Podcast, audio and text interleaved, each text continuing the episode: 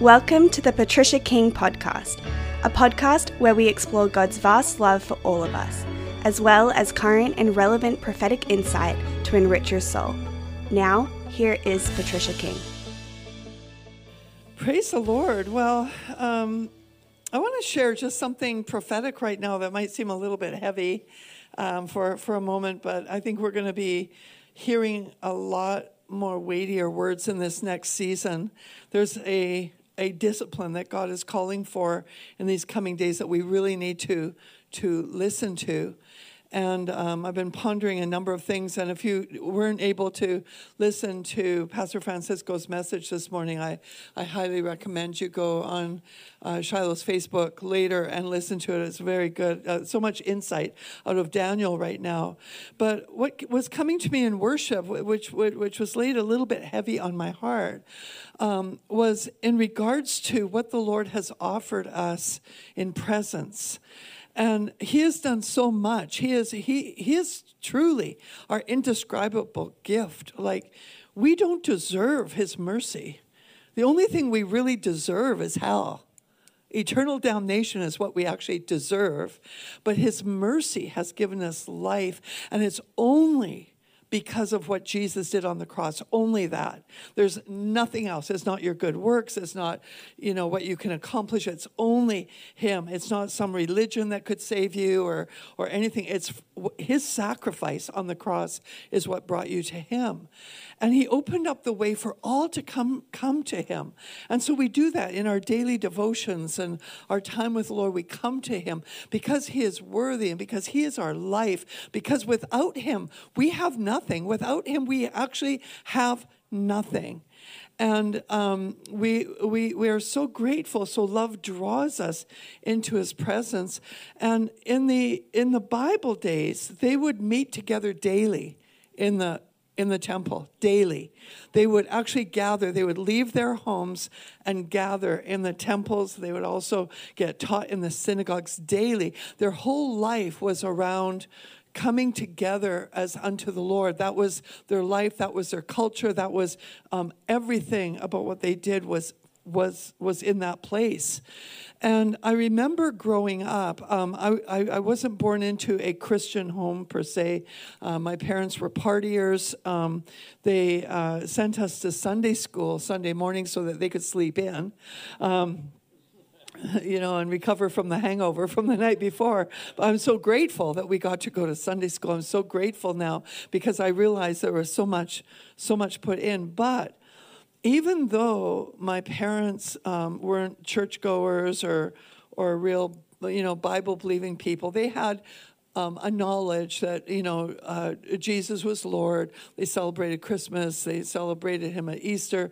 There was there there was this uh, maybe not a personal faith, but there was a belief. I mean, after all, we were Canadians, and so therefore we must be Christians because we weren't Buddhists or Hindus. You know, so uh, that's the way people thought at the time. So because of that, there were certain things that were very hallowed, and one of them was the Lord's Day, and so in, in our nation, there, there was no buying or selling. There was uh, nothing was open except emergency ser- services like hospitals and that. That's all that was open on Sundays. And the reason why everything was shut down is because there was this knowing that the Lord was to be honored. And so people weren't out doing games. There was no football games on Sunday back then. There were no kids' soccer games on Sundays. There was no baseball games on Sundays. There was no activities. Everything was shut down. The families came together. And in Israel, with the celebration of the Sabbath, it is still to this day a culture in the land that everything is shut down on the Sabbath. And so, um, you know, outside of um, tourist invasion, um, everything for the, the uh, citizens of Israel. It is, it is an honorable day in the Lord to come together in the Lord, right? And so as I was worshiping this morning, I felt the Lord say, Beware of the great falling away. Beware of the great falling away. And of course, we know in the Bible that it's, it, it's said that there will be a great falling away. But the Lord showed me this morning, it's already happened. Like when we years ago changed laws in our nations to open up uh, Sundays and to to clear um, the uh, calendar of a day of worship or a day of acknowledging um, the holiness of God. Because even the most corrupt people understood it was the Lord's day. You know, I mean, it was still still acknowledged. You know, as, as that. And then we also took prayer out of the schools. We took Bible reading out of the schools. So bit by bit, we started taking everything away that represented God. It's like a falling away. And so then now I believe the Lord has said, Beware. Beware that you don't just uh, say, Well, you know what? I, I didn't get a chance to do my grocery shopping, so I think I'll do that today instead of come to the house of the Lord. Um, I, you know, I've got a sports game to watch, and it happens to start before the church services ended. So I think I'll just stay home and I'll watch church later sometime on the internet. You understand what I'm saying here, right? Is that we can very easily, and it's a deception of the enemy. So I'm not, I'm not trying to condemn anyone. It's a deception of the enemy that gets in there and says, "Yeah, you don't really need to do that. You don't really need to do that." And before you know it, God, who is so worthy, will only get the crumbs off your table. And He's worthy of so much more than that. And I believe that in this coming day, uh, 2022 has some serious stuff that awaits us, and we need to be consecrated. You know, again, listen to Pastor Francisco's message this morning. Uh, we need to be truly consecrated for what is coming. You're either going to serve the Lord or you're not going to serve Him. And then I was also receiving this morning during worship the scripture where Jesus said, and I, I didn't have time to look it up, it was just kind of downloading, but um, he had prepared a feast. It was a parable. He had prepared a big feast, and he said, Come. And so all the invited guests were invited to come, but they were saying, You know, you know what? I'm not going to make it. I'm too busy. I've got other things. I've got to do this. I've got to do that. And so he put out another invitation, the same thing. And um, so he, he finally said, Well, go out into the highways and the byways and compel them to come in. And then, after when people wanted to get in, it was too late. They couldn't come to what was prepared. We, we need to give God what He's worthy for, and that's our life. So don't just say, You know what? I don't really feel like having devotion today. I was talking to someone recently about it, uh, you know, because there's a, a season that many are going through, me included like I'm not waking up in the morning saying, "Wow, I you know, I'm captured by the presence of the Lord this morning. I can hardly wait, you know, I drop everything to go and to be with Jesus." That is not how it is felt at all for months on end. But what's kept me is a discipline I keep. And disciplines are healthy. You know, they're not like out of the spirit. They're just healthy. Sometimes when, when you have to say, you know what, I'm not feeling drawn into your presence, Lord, but you're worthy of it. So here I come, and I open up my Bible and I read my three to four chapters a day, or, or you know more, because usually once you get into it, you can get propelled to to do further study in that. But I open up my heart to the Lord as a discipline when it's not just naturally there. And you're going to be tested on that. We're, we are going to be tested as to our love for God. And when you're not feeling it, or when you don't have the goosebumps, or when you don't have like, ooh, the atmosphere is filled with the glory right now, I can really, you know, enjoy this. When there's nothing for you to enjoy, would you give him something to enjoy? You. And so I just want to issue a warning beware of the great falling away and be in the house of the Lord on Sundays. Be in the house of the Lord on Sundays. Compel people to come. It's really important, and your presence is important. I know we're in a busy season right now. People are doing Christmas shopping, buying their turkeys and everything, but honestly, Jesus is more important. And if you put Jesus first, he will honor your turkey. he he really will. So I hope that's an encouragement for you. And, you know, we've got a very real devil that's trying to give his his biggest shot right now and we are going to um, uh, we are going to serve the Lord. I'm, I'm, I'm carrying some heavy words prophetically for this season. I'm carrying some really good words too. Um, but there's, there's, there's some alignment that is really necessary. This is not a time to fool around and just you know, be distracted and let God have the crumbs off your table. This is, this is, um, there's going to be some heavy confrontations coming. And so let's, um, just from our heart of love for Him, let's align. Um, I just have a couple of announcements to make before we go on. Uh, first of all, Robert Hotchkin this week is uh, teaching a free webinar on overcoming Leviathan. And Leviathan is a, is a um, demonic spirit that twists and perverts communication, tries to destroy, to, to destroy relationship, bring people down into destruction, and uh, we can overcome it. And it's running rampant right now, not only on personal levels, but on national levels. And so he's going to be doing a teaching this week on that. When you sign up for it, it's absolutely free. You don't have to pay for it, but you do have to register. So go to patriciaking.com to register for that. And if you can't make it live, you'll be sent uh, the link for the teaching afterwards. It's going to be um, um, amazing.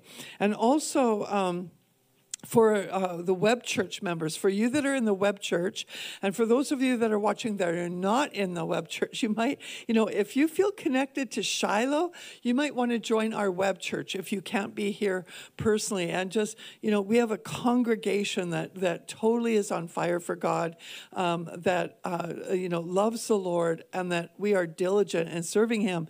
And so, coming up in January, I'm starting an eight month mentorship when when I um, opened it up years ago, the actual um, cost of that mentorship was $800, and we offered it for uh, 50% off at the time.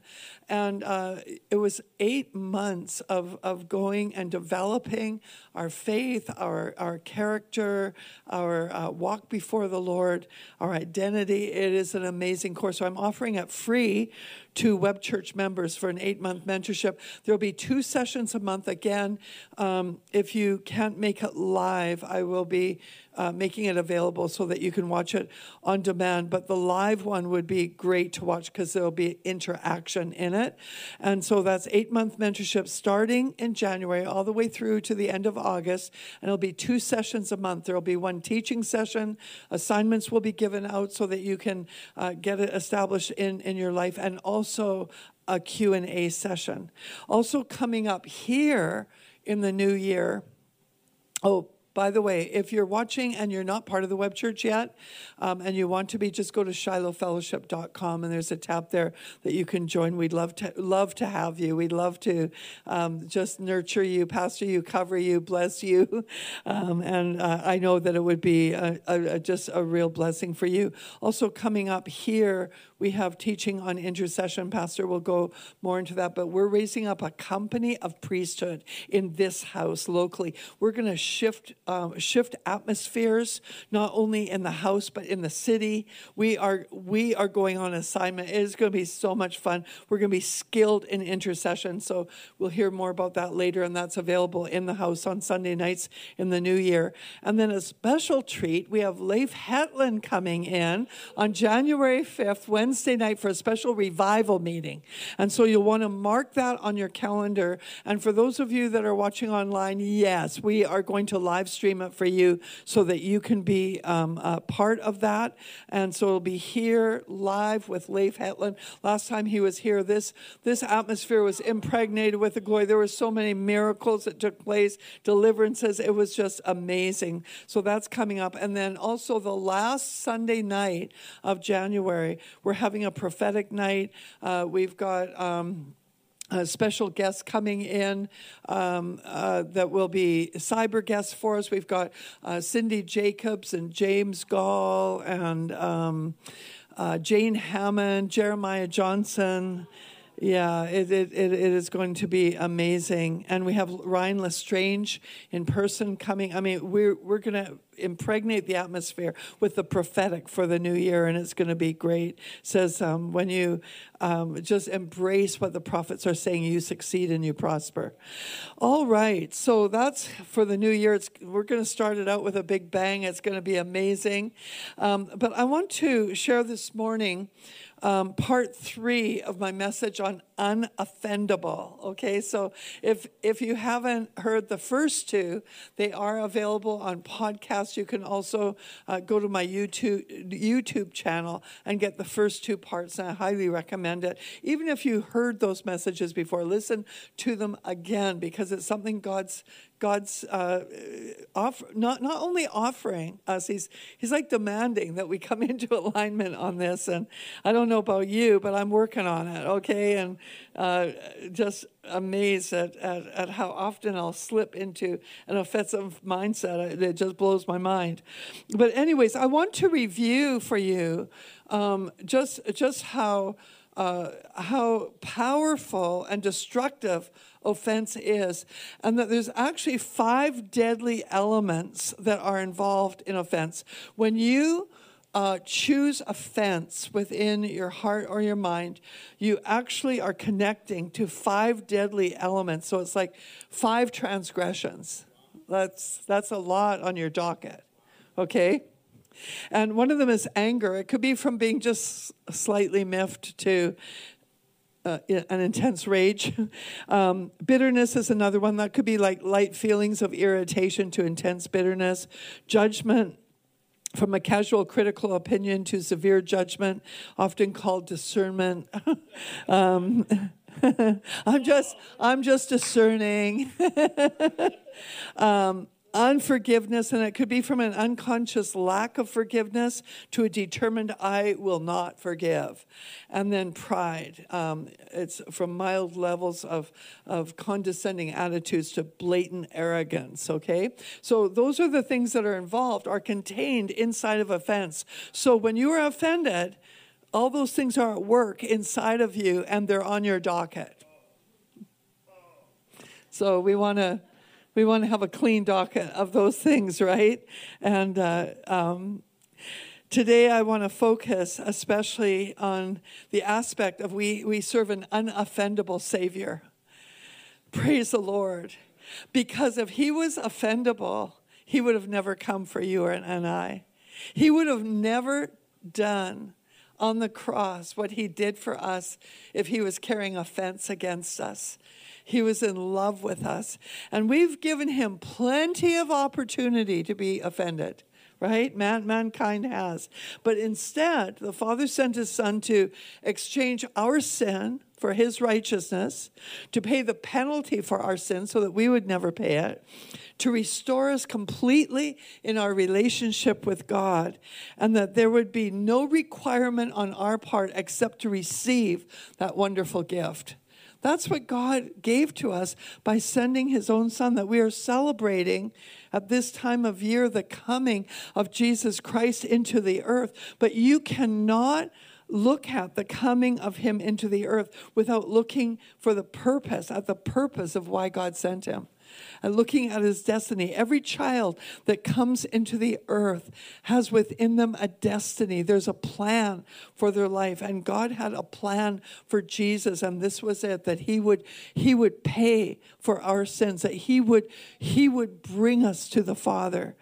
And when you think of the way it all began, is that we've got Mary and Joseph are ready to give birth. She's been carrying him and she's been going through a bit, probably, right? There's probably just as much gossip back in that day as there is today. Little judgments, people being offended with her because what's she doing pregnant? And can you believe it that she's saying it's the Holy Spirit that did it? Can you really believe that? I'm sure that there was offense around her pregnancy. I'm sure of it because we understand human nature and nothing's changed over the last 2,000 years. Human nature is still, still uh, uh, uh, wicked. And, but then they go to deliver, and there's not even a place for them there's no place to give birth to the Son of God, our Savior. He, he has rights to every part of this earth. It says in, in Psalm 24 that all the earth belongs to Him and the fullness of it, and yet there was no place for him to even be born. Nah, there's no place for you, but you know, we got a little barn out there. You can just go deliver him there. And so into the barn he goes, and he's born, and he's wrapped in, in, in, in, rags. He doesn't even have royal garments per se. And he's put in, put in a, a feeding trough. He's put in a feeding trough. That was his first bed to lay his head. And it, it's like when you think about it, put yourself put yourself in God's position and you think, well, you know, I'm just going to do this great you know, uh, favor for, for mankind. I'm going to send my only son, and he's, he's just going to love on them so much. He's such a gift. And it had been prophesied for, for uh, hundreds of years previously. The prophets prophesied about the coming, even how he was going to come. It was all there. So the expectation is there for God to have this, this Savior acknowledged. But he wasn't. So if that was you, and you had just given your all to a people who didn't even love you, and then they don't even make a way, yeah, you know, we'll we'll stay in the palace, but you can go into the barn and we're not even going to give you any blankets or anything. There's a few rags in the corner you can use. How would you feel in your humanness? How would you feel? You'd probably feel offended. But our God was unoffendable. He was unoffendable. And then after Jesus was born, we have Herod who wanted to kill him, kill the Savior, and to make sure that he was going to get him, he killed all the babies. That's a lot of offense. Because Herod was offended that there would be someone that would come into the earth that might be acknowledged as king of the Jews. And so he didn't want that. So in his offense, he kills all the babies under two. But what was behind it is his offense against the Savior. But Jesus was unoffendable. And then when Jesus came into his ministry, the religious leaders, these are the spiritual leaders, the studiers of the word and the law, the scriptures, they disrespected him, cruelly judged him, persecuted him. They were nasty to him. But he was unoffendable. Now, he would confront different things that were being said and the spirits behind it. But I mean, you look at Paul, who called himself the Pharisee of Pharisees, the most religious of them all. And Jesus could have been offended because Paul was killing believers because they were believing in Jesus. But Jesus was unoffendable and he reaches out to Paul and puts on him this amazing call and anointing where Paul becomes the most significant apostle in the New Testament. You don't do that out of offense.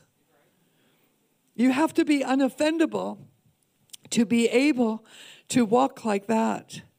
Jesus was betrayed by one of his own 12, betrayed, sold out for a few coins of gold, but he was unoffendable. He called Judas his friend. He said, Do what you must do, friend. and then he was denied by one of his closest disciples who he had put up with. Peter was a lot like you and I, and he had some rough edges that, praise the Lord, God penned it in the Bible for us. We'll all meet Peter one day and, and know the whole story, right?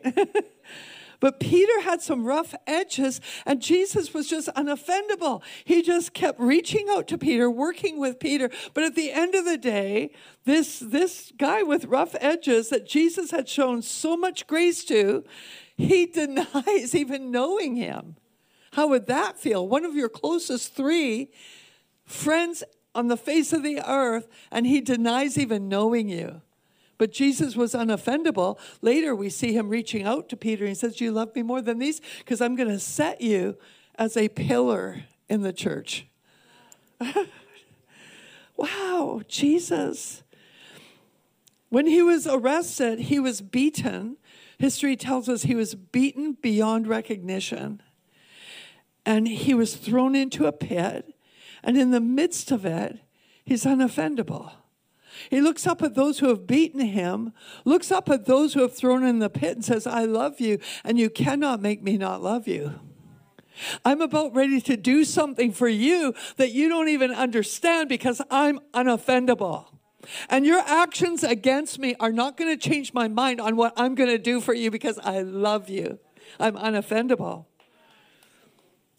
He, he was lied against during the trial. They hired false witnesses. They paid men to go up on the stand under oath and lie against Jesus.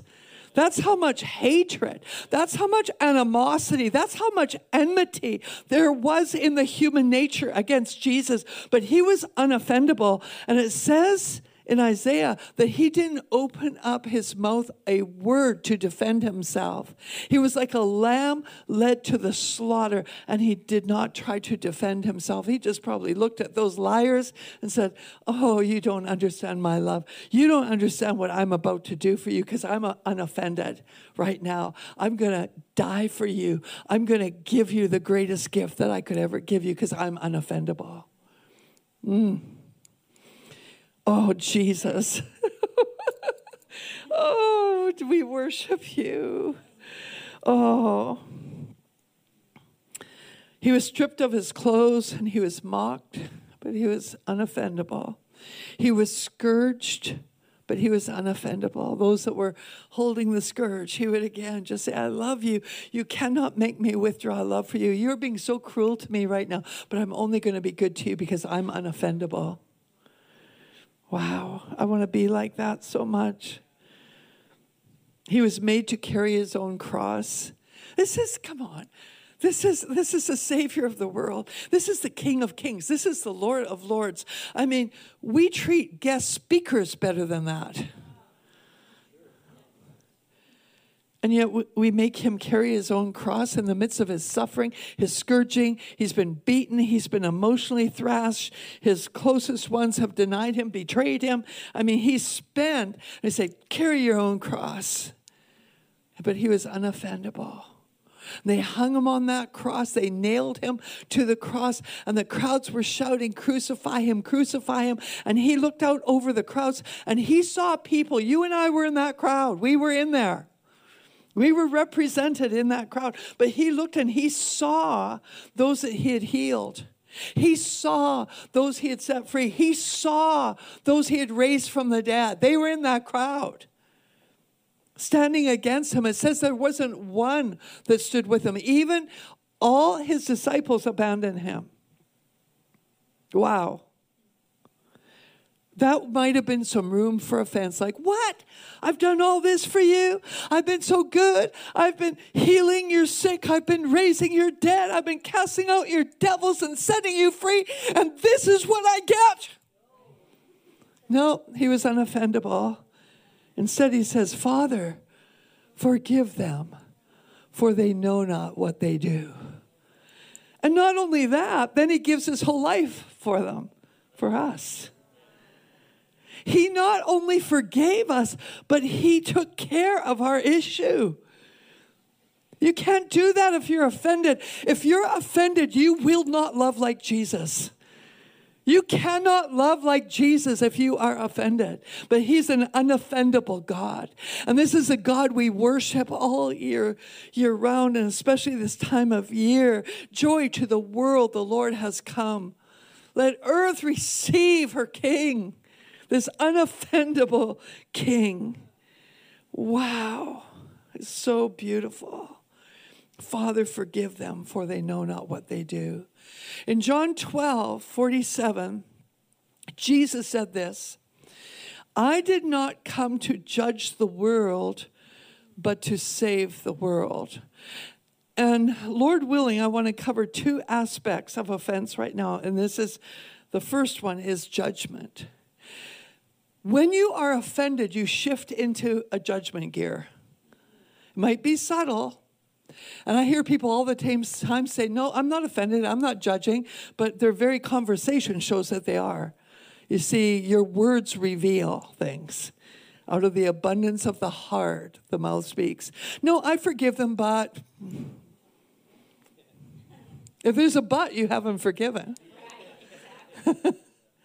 so Jesus said, I didn't come into the world to judge the world, but to save the world. Now, the word judge used here and in many references is krino. And in the Greek, it means to judge, to pronounce an opinion concerning right and wrong, to be summoned to trial that one's case may be examined and judgment passed upon it, to pronounce judgment, to subject to censor of those who act the part of judges or arbiters in matters of common life or pass judgment on the deeds and words of others. So, whenever you pass judgment on the words or on the deeds of others, you have entered one of the elements of offense. Judgment, even if it's, it, it, it's subtle. Because holy judgment has redemption inside of it. You you can discern something but but you want to be the solution for it. You want to to have that heart to see them come through. It's not a critical judgment. It is void of that critical edge. And that's what jesus was saying. I didn't come to critically judge you. I came to save you. Now, in John 3:17, this word, krino, that I just read, says, for, for God did not send the Son into the world to judge the world, to put you on trial, to critically judge you, to shake his finger at you. That's not why he was sent into the world, but that the world might be saved through him. There it is again. Matthew 7 2. For in the way that you judge, this one's scary. For in the way you judge, you will be judged. For the way that you krino, you will be krinoed. Whoa, I can't afford it. And by your standard of measure, it will be measured to you. Luke 6 37, do not judge and you will not be judged, and do not condemn and you will not be condemned. If you pardon, you will be pardoned. I like that one. Help us, Lord. Help us, Lord, to be unoffendable. People without judgment against one another. And especially, Lord, help us on social media. And help broadcasters. help us, God. We need to be unoffendable. Did you know that offense makes money for broadcasters and politicians? Okay, the next word, he says, I didn't come to judge, I came to save. The word save there is sozo, and it means to save, to keep safe and sound, to rescue from danger or destruction, to save from suffering, to make well, to heal, to restore to health, to deliver from the penalties of judgment. Wow. So, those two things, okay? So, we're not called to judge because we're like Jesus. He's, G- Jesus said, As the Father sent me, so also I send you. So we have to be unoffendable like Jesus, right? So Jesus said, I didn't come to judge, so we're not going to judge. We're not going to judge critically. We're not going to judge with a condemning edge. He says, I didn't come to judge, I came to save. Now, obviously, he understood what we needed to be saved from. Now, that's true discernment when you see the issue and you know what you can do to help. And if you can't save, you can't judge. Right? So so we we are people of God who are unoffendable who, when we see a person struggling or in behaviors that are destructive, we will pray or act or speak in ways that will offer salvation that will offer a place of rescue, that will offer support and help. And sometimes that doesn't, doesn't um, get received right away. Jesus had a lot of people that didn't receive what he did on the cross, but he was unoffendable. So don't think, well, I gave them a chance. I mean, I told them this and that and the other, and they just uh, didn't listen to me, and they're still making a mess of things. And wow, aren't you offended? Jesus wasn't. He just kept reaching out. I always think of, of Paul, the Apostle Paul. What would have happened if Jesus remained or had any level of offense towards him.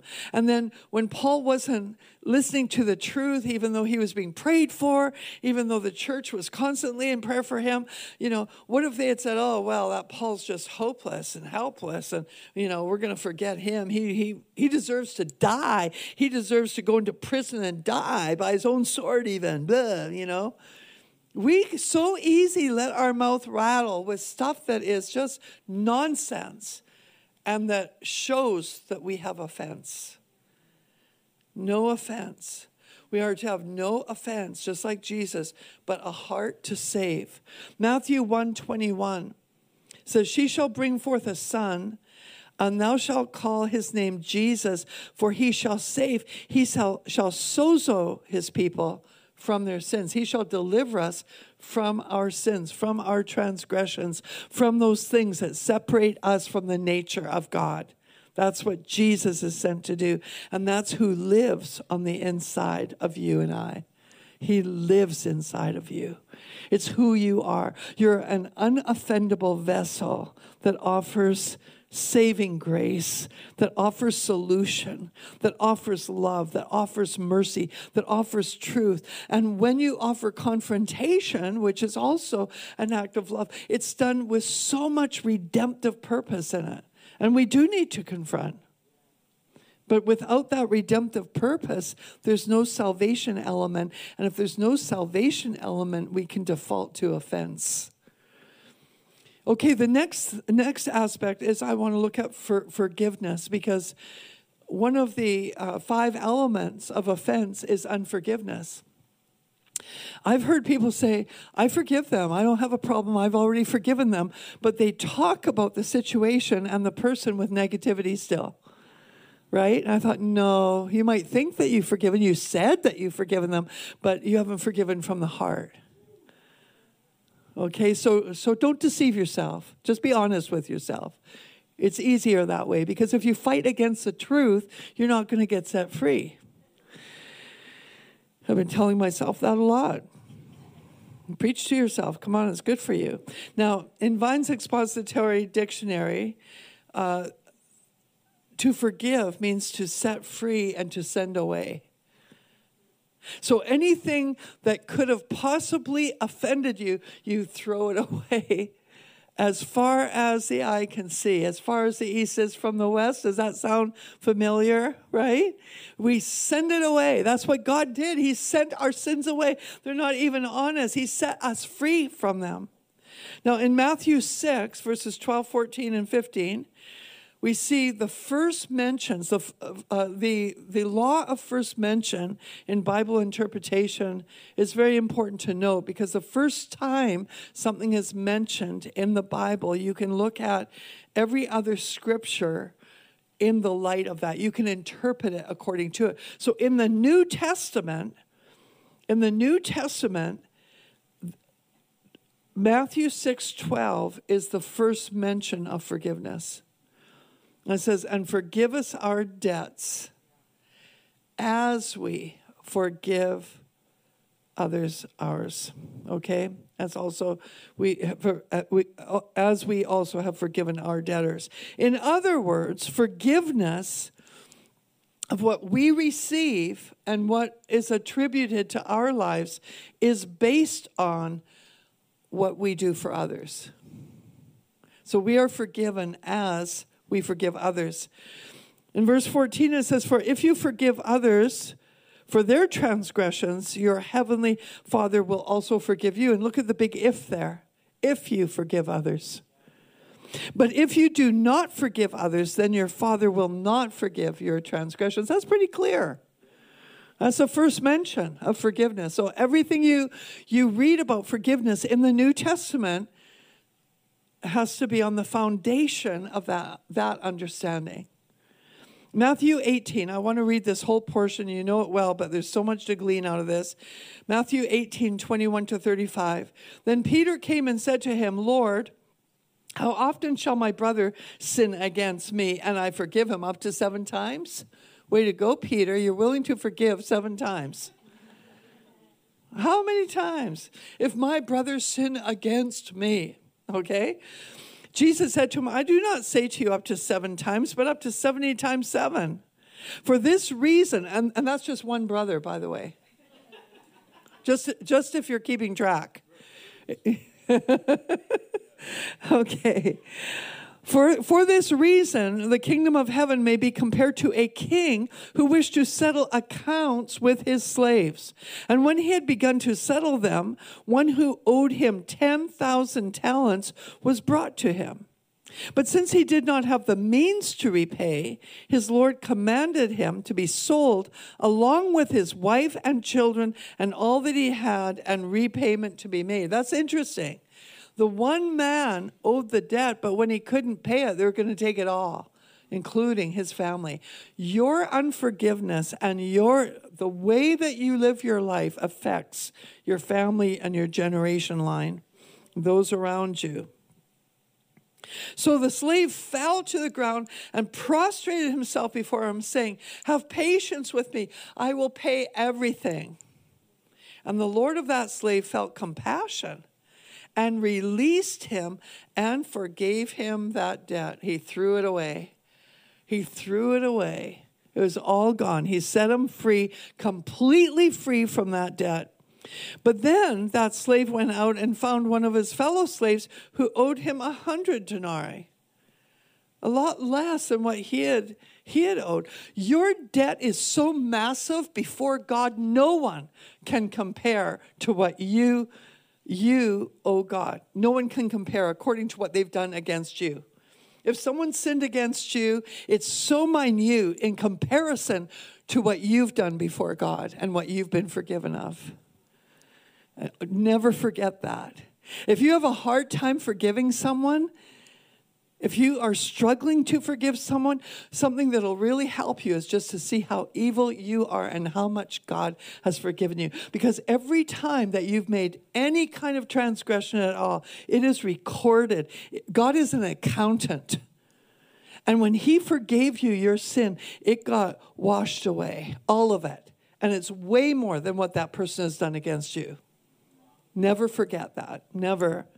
It'll help you stay unoffendable. So that slave went out and, and, and, and found the one who owed a hundred denarii.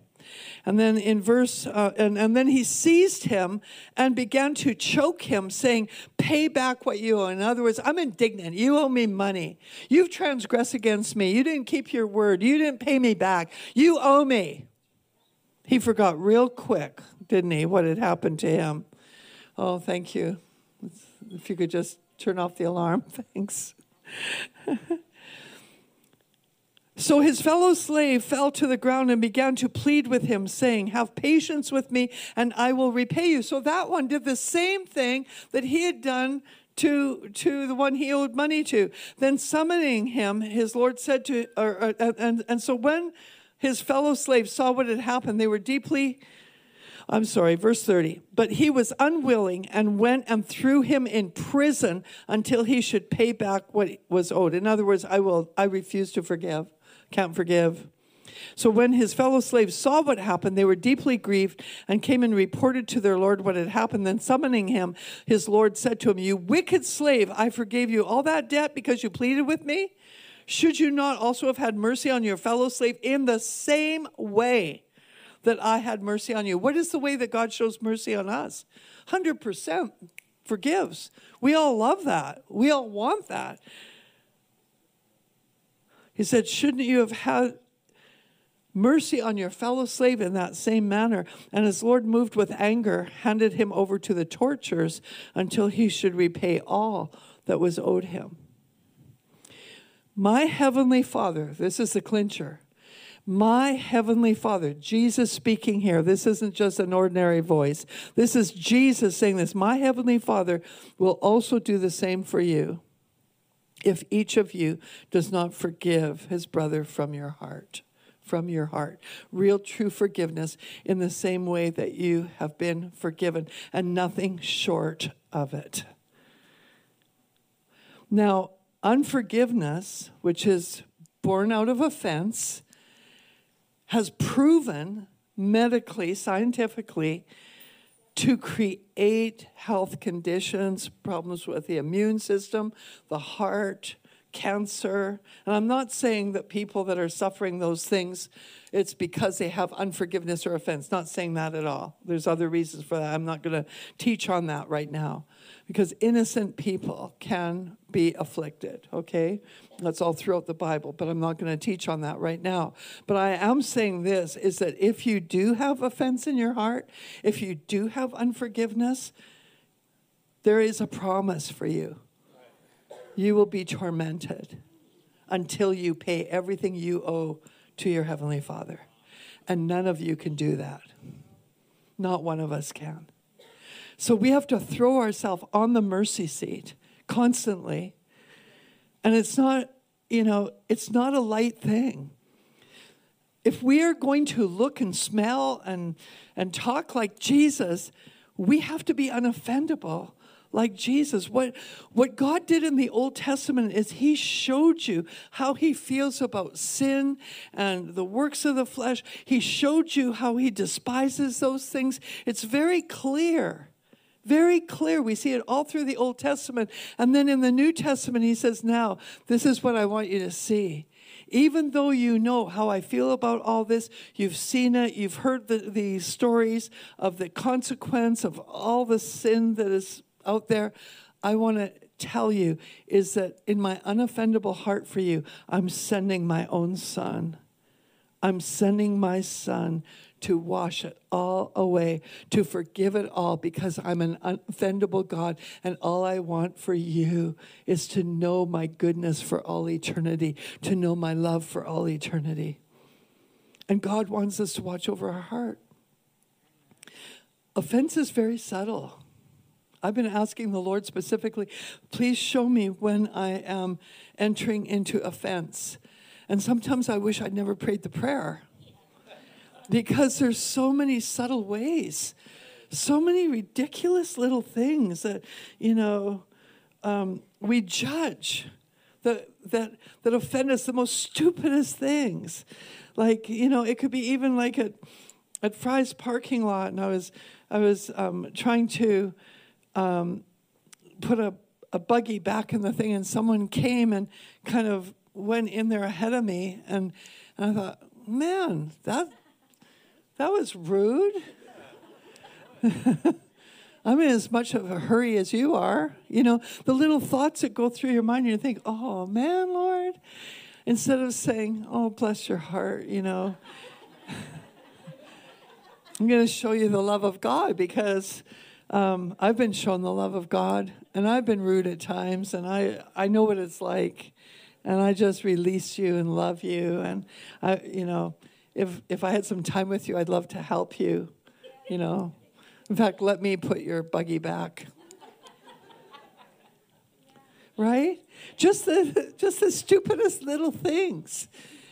But I want to have an unoffendable heart. I want that. God knows your God knows your desire. I'm not going to run from it. I'm not going to excuse it away. I'm not going to say I'm not offended at all and I've forgiven when I haven't. I want him to search my heart because if there's any triggers there, it's a sign. If something irritates you or it triggers you or you rush to condescend upon someone, even someone else's offense you can pick up. And if you get stirred by someone else's offense, now it's your offense. But we can be unoffendable. And I just want to encourage you to continue to pursue being unoffendable. I know I've this is my third message I've preached on. I feel I could preach way more. I'm preaching to myself because it's something I just I just want. I've been studying into it and I just want it so much. And the best version of yourself is you manifesting your Christ nature. And everything that is not of Christ's nature is low nature. It is sinful nature. Anything that is not of Christ's nature. The best version of you is when you live that high level life of Jesus Christ in the character, in the nature of Jesus and that is to treat all people the same. If you look at the early church and the way that they handle politicians, way different than how we do it.